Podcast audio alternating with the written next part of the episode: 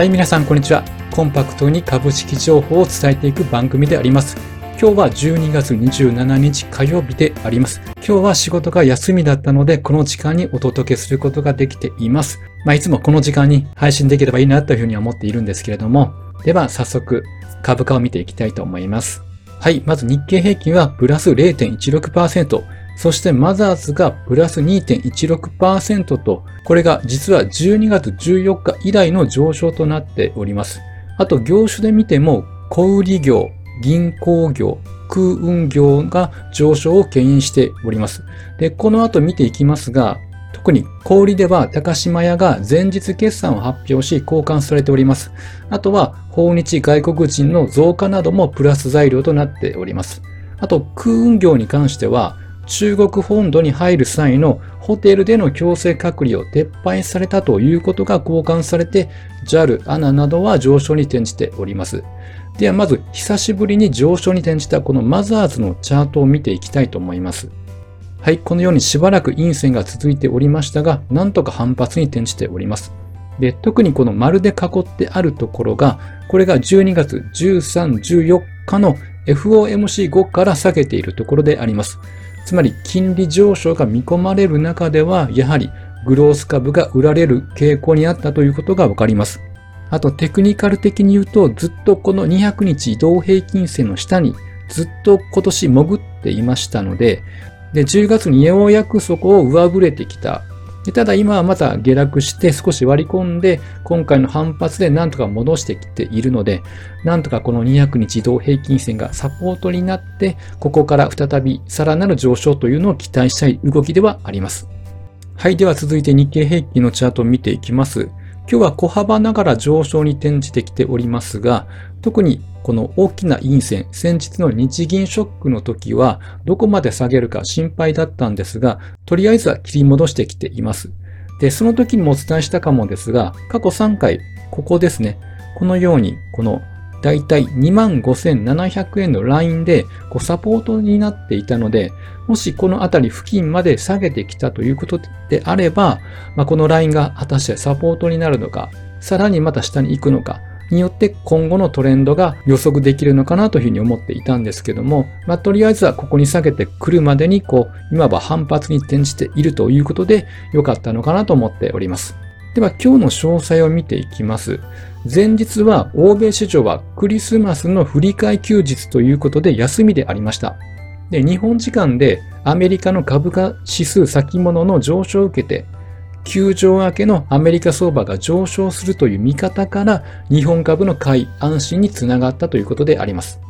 で、あと先ほどお伝えしたように中国政府がコロナ感染拡大防止のため海外からの中国本土に入る際の義務付けしていたホテルでの強制隔離を来年1月8日から撤廃すると発表したということが、やはり日本のインバウンド関連への期待から百貨店株や空運株の上昇につながったということであります。で、それとは反対に懸念されるところが、この青く線を引っ張っているところであります。世界の主要な中央銀行が金融引き締めを継続し、景気が一段と減速するとの警戒は根強く、積極的に上値を追う雰囲気は乏しかったということであります。まあ、最近はこことここの攻防かなと思っています。まあ、つまり物価高が収まったから金利上昇懸念が和らいでグロースが買われる。で、景気が戻ろうとして空運小売が堅調になる。でも景気後退懸念があって株価が下げる。まあ、など、その時々の情報でま動いているので、トレンドの方向感というのがまだ定まっていない状況かなと思います。やはりそれはこの日経平均の動きを見てもわかると思います。確かに3月に年初来安値をつけて、そこからは切り上げておりますが、その後はまあ、このレンジの中で横ばいという動きをしております。まあ、ただ言えるのは、アメリカというのは22年の初めに年初来高値をつけた後は、10月に年初来安値をつけているので、その中で言えば日本市場というのはまだこう横ばいを保っているということなので、まだ堅調なのかなというイメージがあります。ただ、これから円高に触れていくことによって、果たしてこのトレンドがどちらかにこう触れていくのかっていうのがやはり今後さらにまだ注目になってくるんではないでしょうか。で、あと27日、今日ですね、日本の失業率が発表されて、これからもですね、今後伸びていきそうな業種が読み取れるのでお伝えをしていきたいと思います。まず結果で言うと、前回は2.6%だった失業率が今回は2.5%と回復しております。あと、有効求人倍率、前回1.35倍と、今回も1.35倍で横ばいとなっております。そして11月の新規求人数は前年同月比で8.7%も増加しているということなんで、雇用は堅調だということがわかります。これは特に宿泊業、飲食サービス業が21%大きく伸びたことが影響しています。でなぜ伸びたかというと、自治体による観光促進支援の効果や、年末年始の利用客増加を見込んだ求人が増えたということです。で、その他にはサービス業が13%プラス、卸売小売業が13%プラスとなっております。まあ、ということで、コロナ以前のように訪日外国人を読み戻す動きがもう出ているので、宿泊や飲食などの旅行に伴うサービス関連が求人もこう伸びてきていますし、ということは業績も伸びていくということが予想されるのかなと思っております。